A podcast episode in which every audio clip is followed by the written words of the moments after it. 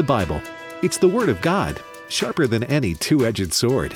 This sacred book is living and active and contains all that's needed for life and godliness. Stay with American Family Radio for the next hour as we study God's Word and take your Bible questions. Welcome to Exploring the Word. Zephaniah, what a prophet he was. He was possibly the only prophet that came from royal blood. According to the introduction that we have of him in chapter 1, verse 1, it goes back to Hezekiah. And so today we want to take a bird's eye view of Zephaniah, talk about the man just a little bit, which we don't know a lot about, but yet he was a great prophet and the day of the Lord. And he really, I think, develops the day of the Lord. I would say both sides of the coins, the judgment, but then the blessing. So this is Bert Harper along with Alex McFarland, and it's our joy to be with you. Alex Zephaniah, I would say, is probably one of the least known of the minor prophets, even, you know? But what a message he Yeah. has. It was tremendous, wasn't it? Well, yeah, there's preaching against false gods. There's the the warning about God consuming the whole land in a state of judgment.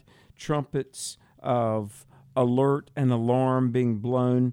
Uh, there's a lot in this. Again, a very short book, just three chapters. But you're right. Um, when have you ever heard a sermon preached on Zephaniah? He's one of those biblical writers that very, very important, very significant, but just doesn't get a lot of uh, uh, time, does he? He does not, and we're going to dig into him. But first, we want to have an interview that we're working on. So let me set it up, and Devin's helping us get that connection. But Operation Christmas Child, this is the week when we Oh, promote yes. it, and it is the week where people are ready next week to receive uh, those boxes at the gathering places, and we're looking forward to that. So we're guests today, and I'm going to take a stab at this. Elena Nicholson. Elena, is that close to your first name? yes, sir, that is. Okay. Well, let me share this. Wonderful. Eight years old, when you and your sister move from an abusive, poverty stricken home into an orphanage in the former Soviet Union. Eight years old. Uh, what a time in your life to have your life uh, just so upheaval. Uh, so, but Operation Christmas Child sound like was a real blessing to you, Elena. Absolutely, sir. Well, I would forgot to use a small shoebox to change my life is just amazing. It's a miracle in itself. Amen. Alex, that Amen. shoebox has changed a lot of people's lives, hasn't it? Amen. And sister, we're so glad to have you on Exploring the Word today. For those that may not know, and, and it wouldn't be many because the Shoebox Ministry, Operation Christmas Child, it's so well known. But in case somebody is not familiar, um, explain what this is, please. Well, what Operation Christmas Child does is basically take um, any shoebox that you have around the house and fill it up with uh, fun items like toys and things, as well as hygiene items and school supplies. And then we send that out to um, other countries, um, to like over a 100 countries that we've been sending it to. And basically, they not only get a gift with you know, toys and things like that, but they also get an opportunity to hear about Jesus and what he has done for them. Well, I understand you Hmm. were in that orphanage in the former Soviet Union when you received the shoebox. Do you remember the items that was in the shoebox? Absolutely. My shoebox, well, first of all, it was an amazing shoebox on the outside. You know, it was wrapped in a colorful wrapping paper. It was bright. It was shining. It was amazing. And then I opened my shoebox, and my shoebox was filled pink from the inside out. And the coolest thing about that was just the fact that I love color pink. And God knew that about me before I even knew that about myself. And so He gave me a shoebox filled with color pink. And I had Barbie with a pink dress. I had some um, teddy bear in there. He was pink. I had this amazing pink pen. That is amazing. What what's Um, in those shoe boxes, Alex? I've heard it again and again that uh, these shoe boxes can be such a blessing to individuals, and many times it's just like God orchestrated it and and got this shoebox that may have been put together. I'm just going to pick a state. May have put been put together in Arkansas and it goes across right. the halfway of the world to the Soviet Union, the former Soviet Union, and it goes into an area and then it goes to a church area and then it goes to an Yeah. individual child and that child it seems like this is the perfect gift that has happened again and again hasn't it Well, it has, and you know we've heard so many testimonies from uh, children that became believers and then grow up, and oftentimes uh, are involved with Samaritan's Purse. And people have said, uh, you know, the person who prepared my shoebox could not have known, but my favorite thing was in there, and it made me realize that God loved me. And so I want to encourage everybody to participate. Uh, there, Bert, am I right? There is still time to get a shoebox. These famous red and green boxes, and you can put in there some some toiletry items, a bath cloth, and things like that, and then. Um, they handle it, the Billy Graham, Samaritan's Purse, Franklin Graham Ministries, and it gets uh, uh, filled with gospel materials. And Bert, the shoeboxes go places where maybe even we can't go because just about every nation in the world allows them in, but maybe missionaries or Christian leaders couldn't go. But the shoebox goes. they sure did in the soviet union where elena's from and is a perfect example of that elena uh, when you got your shoebox and do you had did i know you remembered those things that were in it mm-hmm. you listed them which one was your favorite Well, one of my favorites was a small pen, and it's very unique because it was a pink pen, and it was amazing to me because I never seen something like this before. And this pink pen had feathers on top of a pen, and then there was a wire and the heart, which is dingle on it. And like I said, I've never seen something like that before, so I was really, really fascinated by this pen. And then I pressed down just to write my name, and the heart of the pen lit up, and I was like, my physical heart was lighting up for the first time because it was just magnificent just to see something like that small, you know, and just to make a big difference in my life and feeling that love from a stranger that packed my shoebox. amen go ahead alex Well, Elena, how do people get involved with the Shoebox Ministry, OCC? How do they get involved? Uh, yeah, just packing a shoebox. They could go online at SamaritansPurse.org slash OCC and they could find all the information there if they want. But just grabbing a shoebox and packing a shoebox and then dropping off at a drop off location, which you could find on that website with your zip code, and um, you could just drop it off. And the National Collection Week is the 15th of November through the 22nd. yes that Yeah. is So Now, right now, what are some Yeah, I was like, oh, uh, uh, uh, what are some items that people probably shouldn't put in the shoeboxes? that's a great uh, that's a great question. So we try not to put anything that is breakable because you know if it breaks in the shoebox, then it could destroy all the carton that is No, in no that glass. place. And so no glass, nothing liquid. Um, again, that could ruin a shoebox.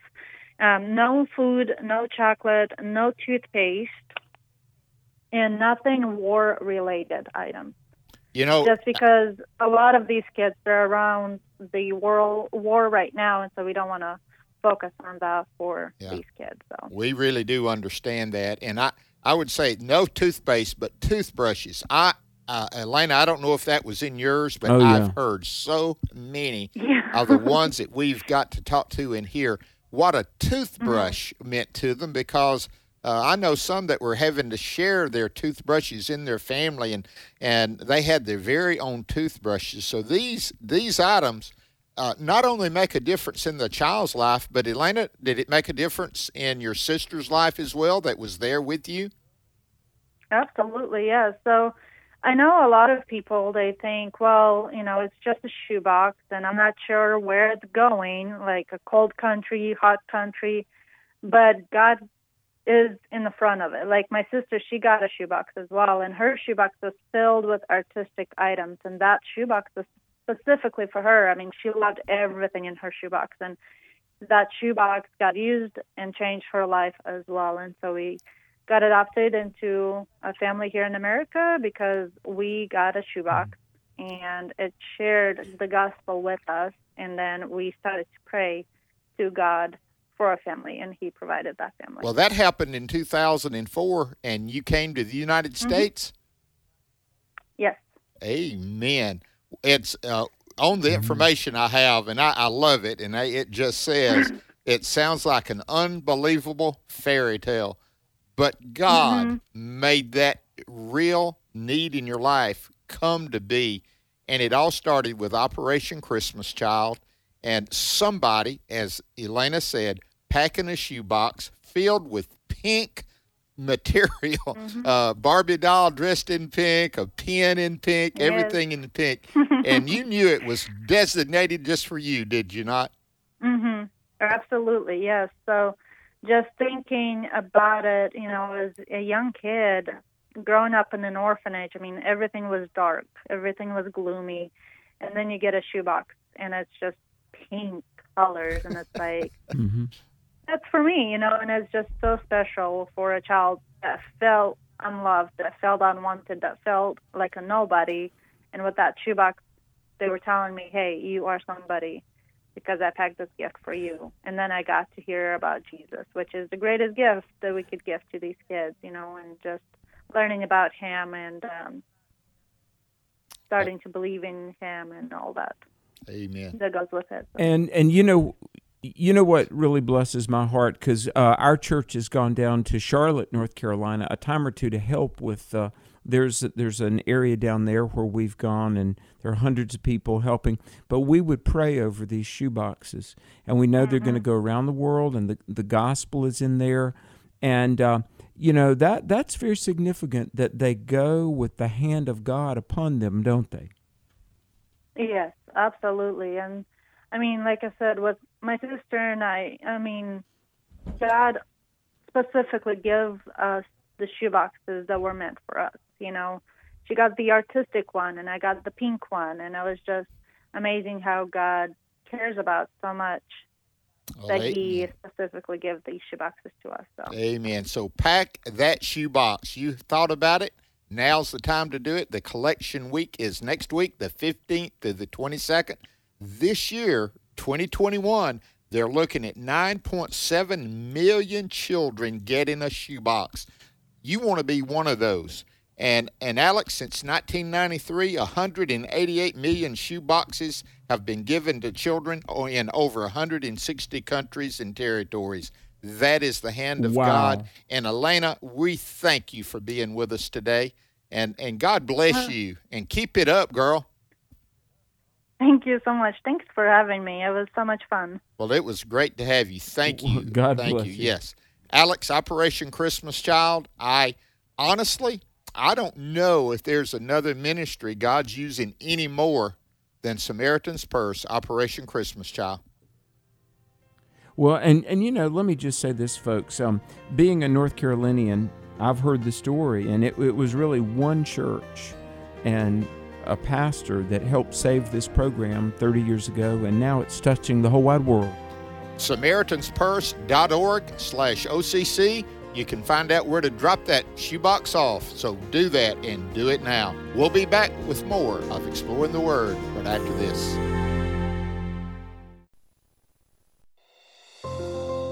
This is Pause to Pray, a chance to stop down from the daily noise of life and pray for our country's leaders. Today, we pray for David Neal, Director of the Executive Office for Immigration Review at the United States Department of Justice. His office oversees the nation's immigration courts. Amos 5:24 reminds us of the importance of justice. But let justice roll down like waters and righteousness like an ever-flowing stream. Right now, with this in mind, let's pray together. Almighty God, we ask for guidance for David Neal in his work with our country's immigration courts. We ask this in Jesus' name. Amen.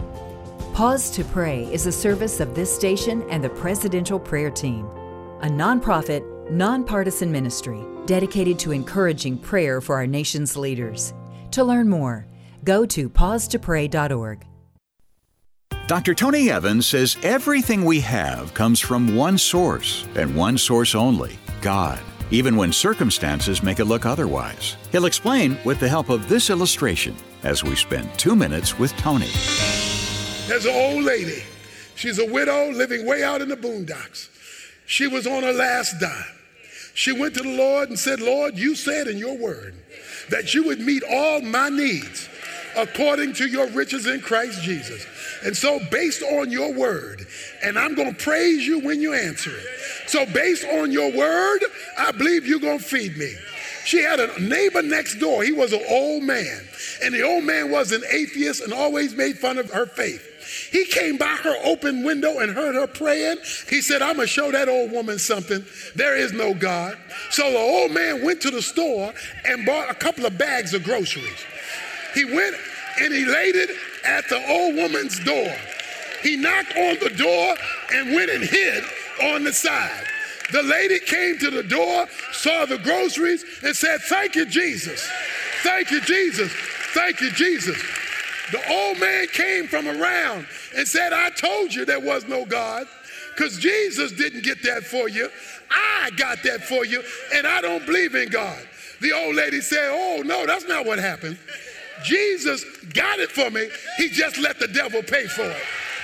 You don't have to limit yourself to what people say, circumstances say, what situations say. You got a right to victory. The first and most important thing God has provided for us is a way out of sin and into eternal life. To find out more, visit tonyevans.org and click on the link that says Jesus. Then join us next time for Two Minutes with Tony. Therefore, preparing your minds for action and being sober minded, set your hope fully on the grace that will be brought to you at the revelation of Jesus Christ. 1 Peter 1:13 American Family Radio.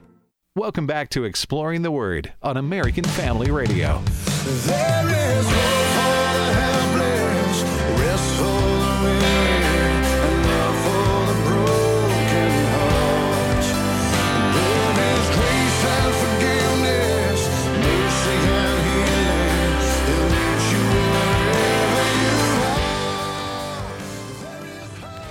Now, if you're a student of the Bible and you hear uh, names like the Philistines and the Ammonites and the Moabites and the Assyrians, what do you think of? Well, you generally think of the enemies of, of Israel that fight against them all the time. Well, in the book of Zephaniah, uh, he pronounces, the prophet Zephaniah pronounces judgment that's going to happen on a lot of these nations like the Philistines and the Ammonites. And so we're looking at the minor prophet Zephaniah, minor only in the sense of short length, not certainly uh, don't perceive that to mean insignificant because it's not. But uh, Bert, could we go back a little bit to uh, Second Chronicles? I love this. I'll never forget when I was in seminary and we are studying the Old Testament, and we came across Second Chronicles 34, where uh, there's there's uh, Hilkiah, if I'm saying that correctly, Hilkiah the high priest finds the book of the law in the temple, and that's a very interesting passage because right there in the temple they lost the scriptures. You know, it's been said, in the work of the Lord, don't lose the Lord of the work. But this kind of does spark a revival, and this is uh, something during the time of Zephaniah. And uh, the book is going to close on a good note, but like so many of the prophets, it begins with warnings about the judgment of God on the sin of the people. But um, like like so often is the case, it is going to end on a note of worship and praise and and God's favor. But um, one of these significant prophets that came along late in the life of Judah. It is. Now, with you talking about how it starts and how it ends, there's two verses that demonstrate that significantly. Look at chapter 1, verse 2. I want to read that. I will utterly consume all things from the face of the land, says the Lord. Man, what what a statement. But look, if you would, at chapter 3, verse 20, the last verse of Zephaniah. At that time, now we're talking about a restoration, I'll bring you back, even at the time I gather you, for I will give you fame, fame and praise among all the peoples of the earth when I return your captives before your eyes, says the Lord. So it's mm. that is I don't know of another book that starts with a verse like that, verse 2, and of chapter 1 and ends. It is completely contrast. The first two chapters has to do with the declaration of, of the judgment of the day of the Lord. And Alex, it's not just for Judah. It is. It really is the whole earth. It, I think it is representative of what's going to happen one day with the judgment. But for Judah itself, it's north, south, east, and west, everywhere around uh, uh, Judah, because it starts there in verse 4 Gaza, Ashkelon, that's Philistines, the five city states, and then it moves up to Moab and Ammon, that's in the east, and and then it goes to uh, Ethiopia in verse in verse 12 or Cush, that's in the south, and then it goes to Assyria, verse 13, and that's in the north. So this whole area encompasses, and and uh, Zephaniah is not the only prophet that kind of does that. Uh, in, in encircling Judah, the other many of the other prophets, when it talks about the judgment, it it will you know it's like a circle, bringing it in and bringing it to Judah. So here is the judgment that's coming. It is severe. One verse, and I'll throw it over to you. I think it's verse 11 of chapter 2. The Lord will be awesome to them, for he will reduce to nothing all the gods of the earth. People shall worship him, each one from his place, indeed all the shores of the nations. In other words, God is going to make sure in those days, in those days, that there's no God but our God. Uh, when I read verse 11, he will reduce to nothing all the gods of the earth. Alex, what a statement that is. Well, amen, amen. And you know what's interesting? Did you study um, how, when you were in seminary, Bert, uh, so much of archaeology has proven the Bible, and you know there there's a lot in Zephaniah that is, uh, let's just call it ge- uh, geological. There's things that are genealogical, but geological. Um, all right, verse seven of chapter two well, I'm going to go back to verse 5 of chapter 2. Woe unto the inhabitants of the seacoast, the nation of the Cherethites. The word of the Lord is against you, O Canaan, the land of the Philistines. Now, you mentioned Ashkelon, which is a city to this day. I mean, there's a mighty city, and if you look, it's on the, the coast of the Mediterranean Sea. But this was the land of the Philistines. Now, uh, verse 6 And the seacoast shall be dwellings and cottages for shepherds, and folds for flocks, and the coast for the remnant of the house of Judah they shall feed thereupon. In the houses of Ashkelon shall they lie down in the evening, for the Lord their God shall visit them and turn away their captivity. In other words, what had been in the hands of pagans, God is going to give to Judah ultimately. And it goes on and it talks about um, the destruction that's going to come in salt pits and it won't be rebuilt. And there's a part that um, in Moab that we'll get to, but uh, the city, this the Philistines. What do we know about Ashkelon, Bert? Well, when we find out about that city, again, you have to look at that. The five uh, city states, and they're listed all yes. but one: Gaza, Ashkelon, Ekron. Uh, these are city states. Ashkelon is one of those that has a greater history. Uh, it seems like it was closer to the coast, further away, but it did not discard God's judgment.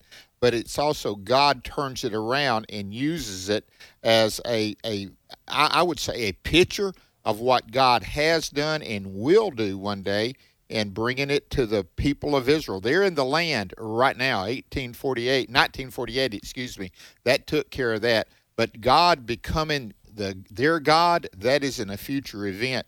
Now, Alex, one thing I really thought was amazing in verses 8 and following, it's about Moab and Ammon. And we realize yes, they, they were the children of Lot by his daughters, and they became the enemies of God. But look what it's remember Lot, he had to get out of Sodom and Gomorrah, and look what he does in relating Moab and Ammon in verse 9. Surely Moab shall be like Sodom, and the people of Ammon like Gomorrah. Ammon. Alex, uh, Jeff, uh, Zephaniah was not just a prophet for the day, but he was a historical, uh, I, I, would say, disciple of Israel, knowing how that Sodom and Gomorrah worked and how they were wiped out, and they were children of Lot that became the enemies. And it's amazing to me how he wove those together, brother. I, Zephaniah was a well, he not just a, oh, a great prophet, but a great historian. Well, he understood the spiritual dynamics. He acknowledged the moral condition, but he understood the the the political and the cultural dynamics at play. Now, in talking about the judgment on Moab and Ammon, verse 10 of chapter 2, this shall be this shall they have for their pride, because they have reproached and magnified themselves against the people of the Lord of hosts, against God's people. Now, uh, look over there at verse 15 of chapter 2. This is the rejoicing city that dwelt carelessly and said in her heart, I am, and there is none beside me. How she is now become a desolation, a place for beasts to lie down, and everyone that passes by her will hiss and wag his hand. Okay, pride has brought down many an individual, many a nation. And it goes on, look at verse 4 of chapter 3, because here's the thing in any culture, there's going to be sin. Uh, wherever you have human beings, there's sin, but God sends priests, God sends ministers. But look at this um, her prophets are light and treacherous persons. Her priests have polluted the sanctuary, and they have done violence to the law. Now, let me say whether it's talking about Israel uh, or it's talking about the people of the land. Uh, Bert, I'm going to say this. We live in a time where we've got priests and proclaimers that are not teaching the law and that they're actually turning people away from God than toward God. And I want to say this, folks don't be misled.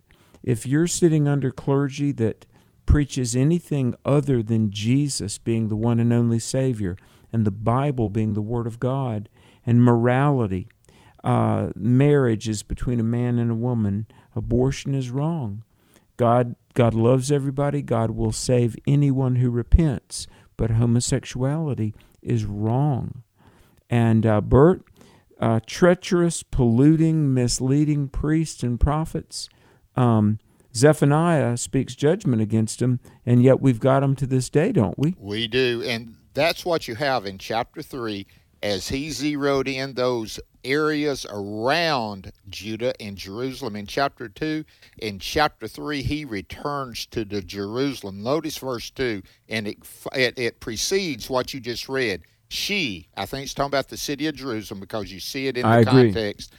She has not obeyed his voice. She has not received correction talking about the city, she has not trusted in the Lord. She has not drawn near to her God. Now, what does that mean? She has not. It means God was wanting them to. God was desiring them to. God did not want them to be rebellious and polluted. God wanted them right. And He had His people there if they'd have done their jobs, Alex. That's what you're talking about. The princes, notice in verse 3, the princes, the leadership, the judges, verse 4, the prophets, the priest. And every one of these in the society were failing. The leadership was failing, the judges were failing, the prophets and the priests were not doing they, their job. And so, what is it? The Lord is righteous, verse 5. He is in her midst. He will do not he will do no unrighteousness. I love that verse. God will not do any unrighteous mm. act. Every morning he brings justice to light. He never fails but the unjust knows no shame. I would, I would, everybody that's out there trying to figure it all out, we don't know exactly where, where America's going, where the church in America is going, but God's working. He will do nothing unrighteous, and He will not fail. He's cut off the nations, according to verse 6. But come to verse 8 Notice what it says because we got to get to this. Say. Yeah, we got to get to this. Let me read it and I'll throw it to you, Alex. Verse 8 Therefore, wait for me, says the Lord, until the day I rise up for plunder. My determination is to gather the nations to my assembly of kingdoms to pour on them my indignation. All my fierce anger, all the earth shall be devoured with the fire of my jealousy. The judgment of God is coming upon them, so you can wait. That's kind of like Habakkuk. You know, he was wanting to know, how long are we going to have to wait, Lord, till you do it? But God does restore his people, according to verse 9, doesn't he? He really does. I mean, it's just so beautiful. Therefore, wait ye upon the Lord.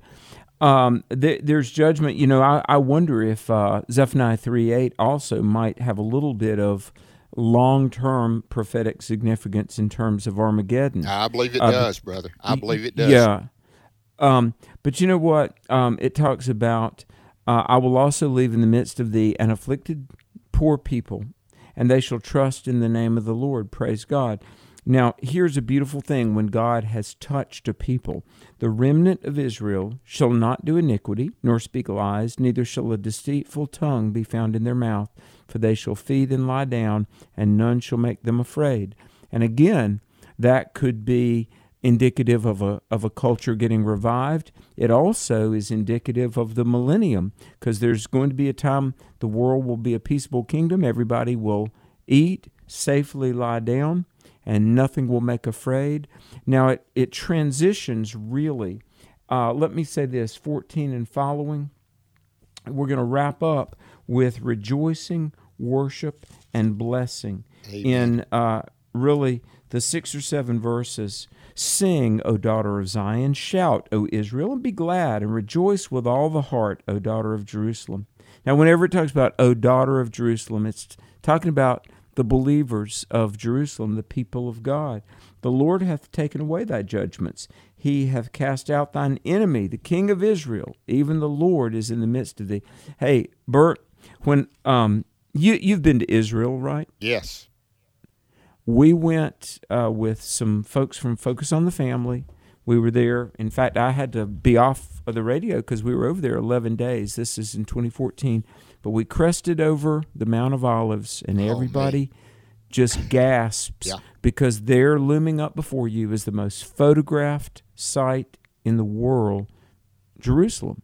Yeah. And the tour guide, he said, There it is, folks, the city of the king. Amen. And it is. And I'm going to tell you. It is, yes. Um, and it says here in verse 15 the Lord has taken away the judgment. He's taken away, the, cast out the enemy. The King of Israel, even the Lord, is in the midst of thee.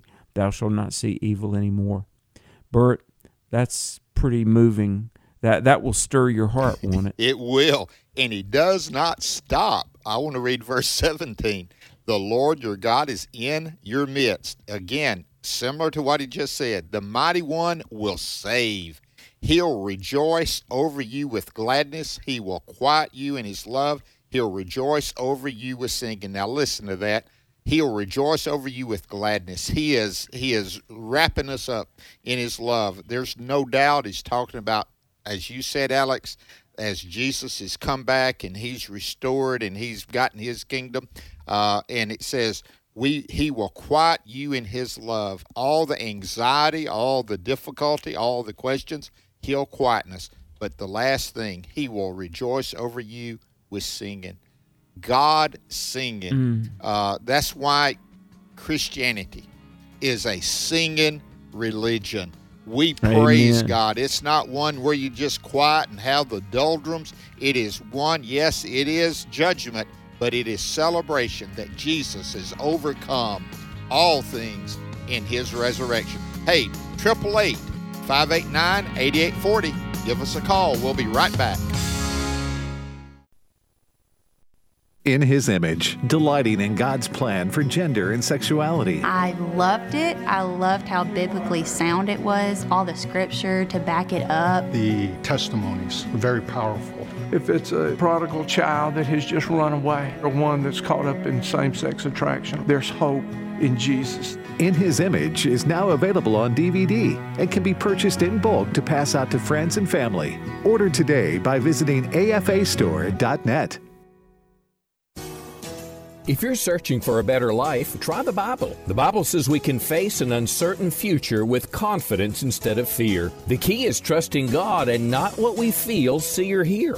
God knows the future before it happens, and He promises to take care of us if we trust and obey Him. We don't have to be afraid of the future. We don't have to let worry control us. Trusting in God brings peace and tells fear to hit the road. I'm Pastor John Miller. Visit me at churchontherock.org.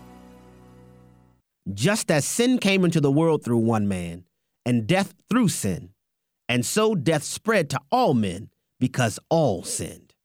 My name is Abraham Hamilton III, and this is the Hamilton Minute.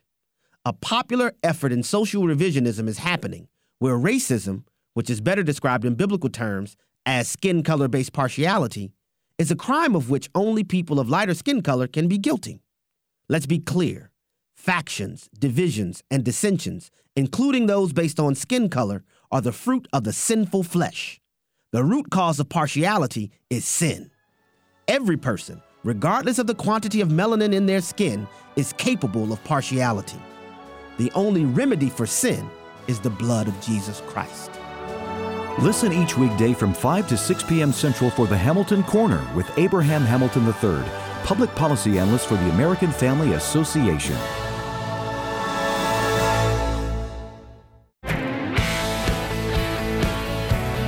This is Dr. Stephen Rummage with today's Moving Forward Minute.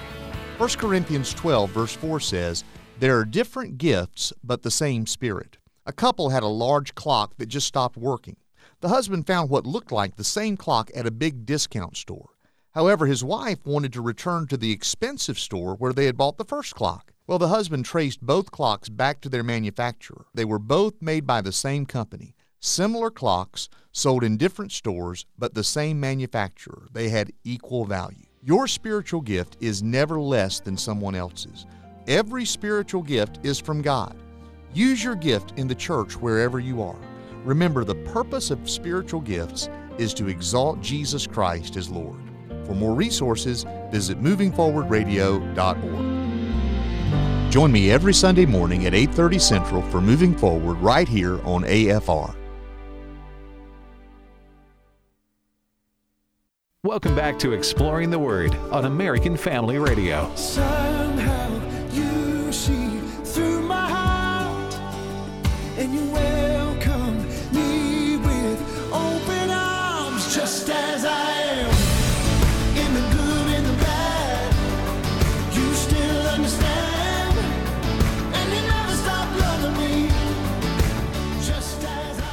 Welcome back to Exploring the Word. What a joy to look at Zephaniah, but now we do something that's uh, very meaningful to us. We take your phone calls, and we see people calling in right now. And, friend, today is your day to call in with a Bible question. Bert and I will do our very best to answer.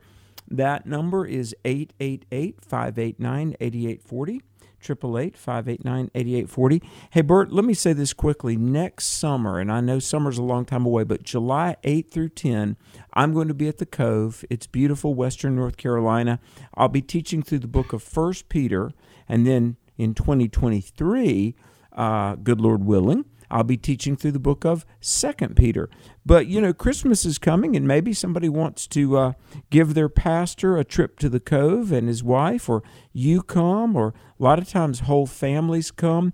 But the website is the Cove, C O V E, thecove.org. And if you put in my name in the search bar, you'll find it. But I would love for you to be a part of our study of First Peter.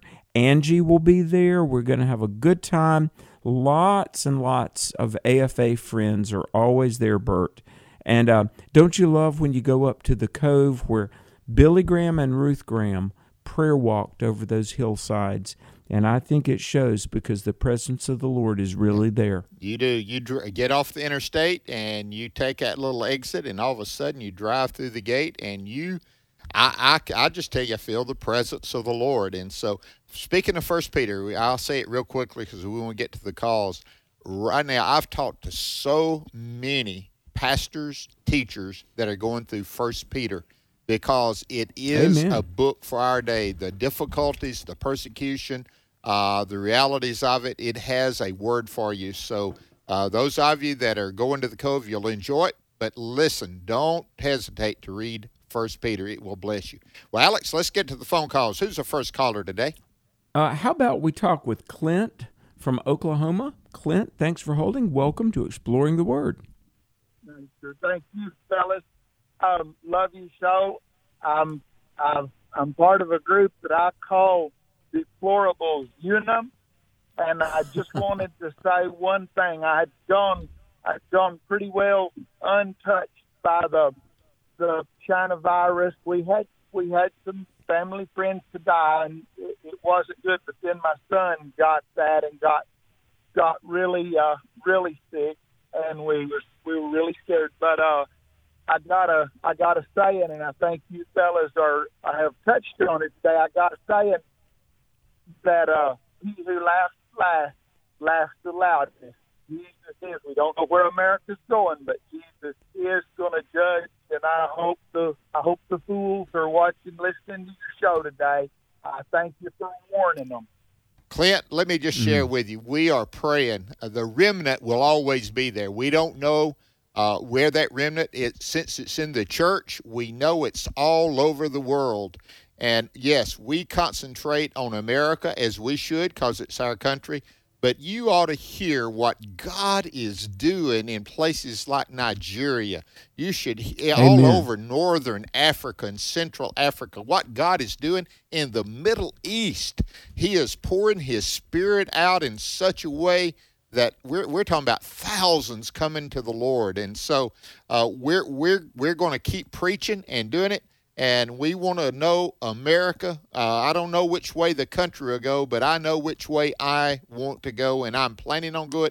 I want to be like Daniel. I've purposed in my heart to go that way, Alex, with God. Amen. Amen. Well, thank you, Clint. And uh, you keep praying for America, and we're certainly going to do the same. Uh, how about Sammy, uh, currently in Arkansas? Now, Sammy, are you a truck driver? Yes, sir.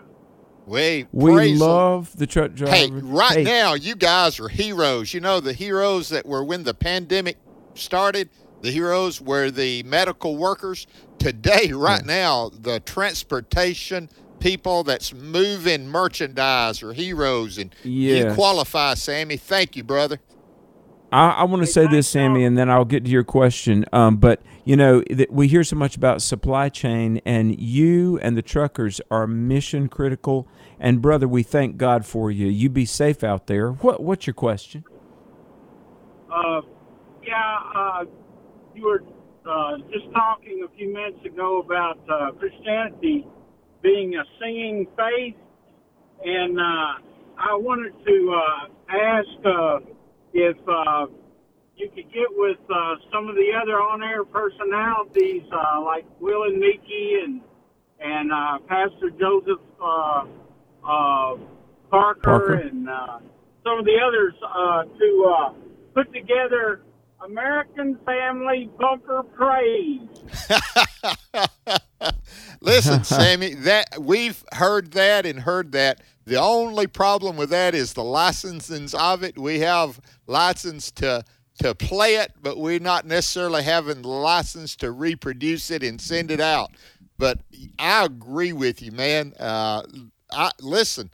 This little bumper music that we have here on Exploring the Word, uh, Alex. Most of the time, I worship during that it may be 20 seconds, but man, it speaks to my heart.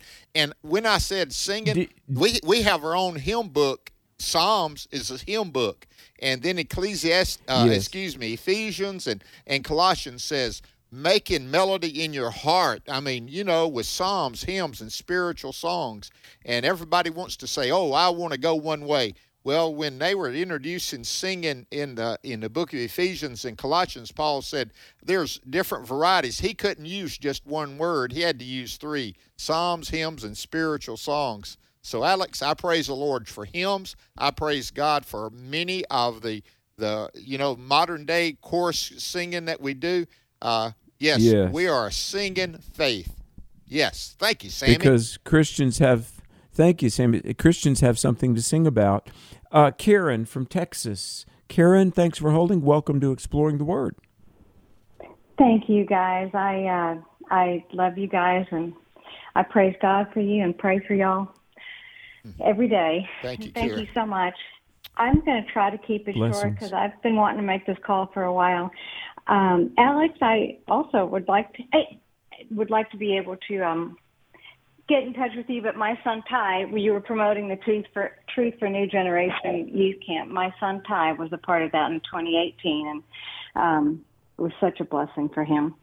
But my question Oh, is, wonderful. I'm really struggling. Wonderful. Yeah, I don't know if you remember him, but I think you will. so, uh, I, would- believe I'd I do into more- remember Ty. I, I'll just say he was sitting on a bus with you at a, at a particular incident. So, um, anyway, on a field trip.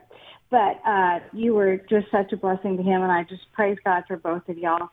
I um, I'm struggling, and it might be a two part question, but one's more important to me than the other. But it's kind of a two prong question. Um, you guys promote, and and rightfully so. I mean, you talk about praying for our leaders, and I'm struggling because when you sense evil, that's that's just. I, do we pray? Does God sometimes not prompt us to pray? Pray when um, we can see evil, or maybe sometimes even taking His. I'm not trying to be judgmental, if that makes sense. I'm not trying to judge anybody. I'm not in the place to do that, but I'm not prompted to pray, and in particular, I think you you guys know what I'm talking Okay. about. So. Yeah, Karen, Um, let me let I- me stop there and just say this: praying for leaders. This came up this week here at AFA with someone I was talking with, and they were talking about praying for them. And I said, well, let me just share with you. I pray for them, but on their plans that they have, I pray they'll fail. But their plans, many of their plans are evil. They're anti God, they're anti biblical, they're anti Jesus. And I pray those plans will fail. Now, do we need to pray they'll change their minds? Yes, we do. But you know what usually happens before someone changes their mind, Alex and Karen? There's failure in what they're trying to do and what they believe. Uh, if they if if if the they were doing and successful in what they were doing, most of the time they would keep on doing it. But when they fail, you start looking at it and saying, "What's going on?"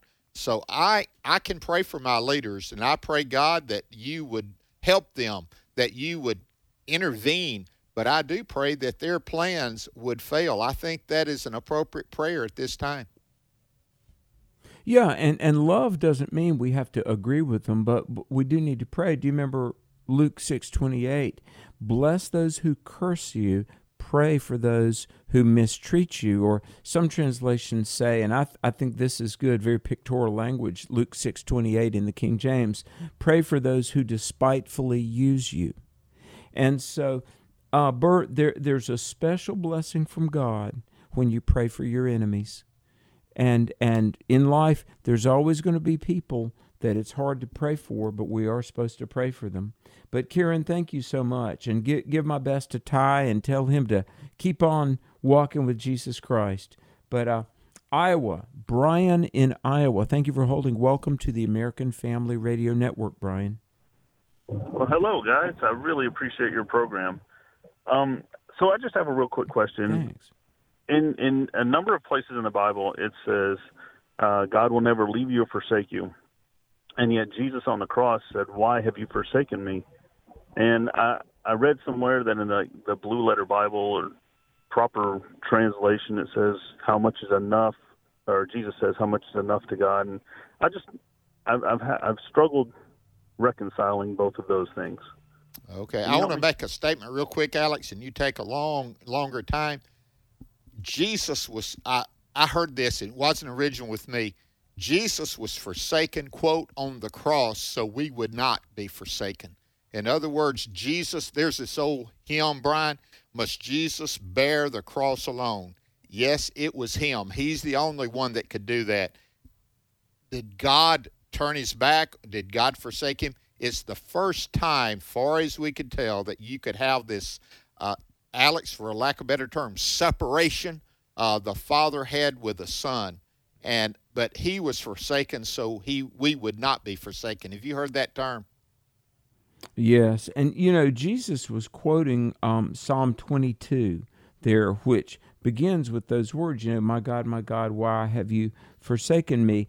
And you know, Bert, you and I have talked about this. The um, the uh, that moment where the Father, for the first and only time in all of eternity, uh, the Father and the Son.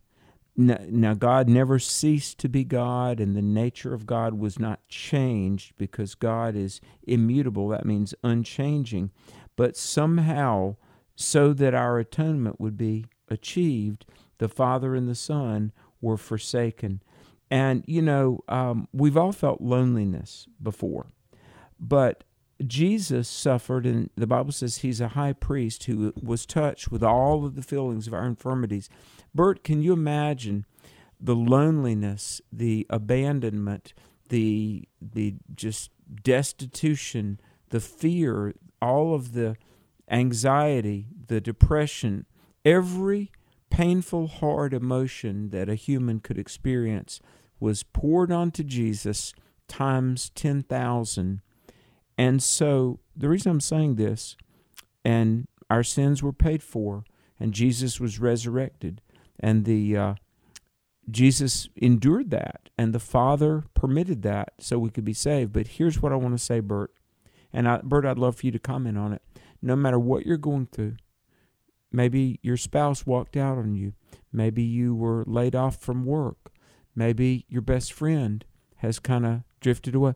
But whatever you're feeling, you can know Jesus understands and Jesus cares because he went through that and more for us to be reconciled to God, didn't he? He did. That's why we can say there's no friend like Jesus. And oh, using oh those word, words, Brian, never forsake you. And it says, I'll never leave you.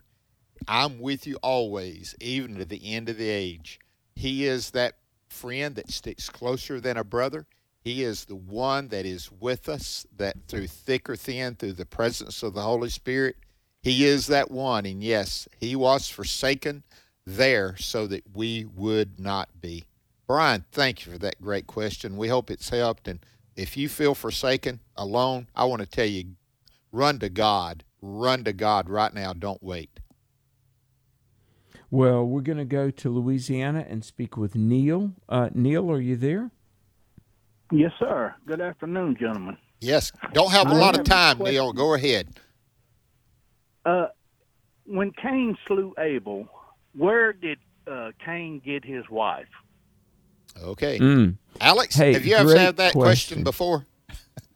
Do you know what? There's a book out that just came out about three weeks ago called 100 Bible Questions and Answers from Exploring the Word. And um, one of the authors, a really great, brilliant thinker named Bert Harper, and, and the other guy, he's a little iffy, but oh, yeah. his name is Alex McFarland. But you know what? Uh, that question is in there because we get it, it, get it a lot. You know, Genesis 5 4.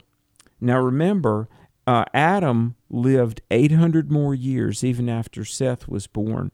And uh, it says Adam had, quote, other sons and daughters. And different people have tried to run the numbers of how many, you know, by by the time of the flood of Noah, there were there were millions of people on earth. Um, you know, by the time that um, Cain and Abel were were ad- adults, you know, growing up, there would have been other sons and daughters and children. We don't exactly know Cain's age, but um, he married a, a, a, sibling, actually, a woman that would have been a descendant of Adam and Eve.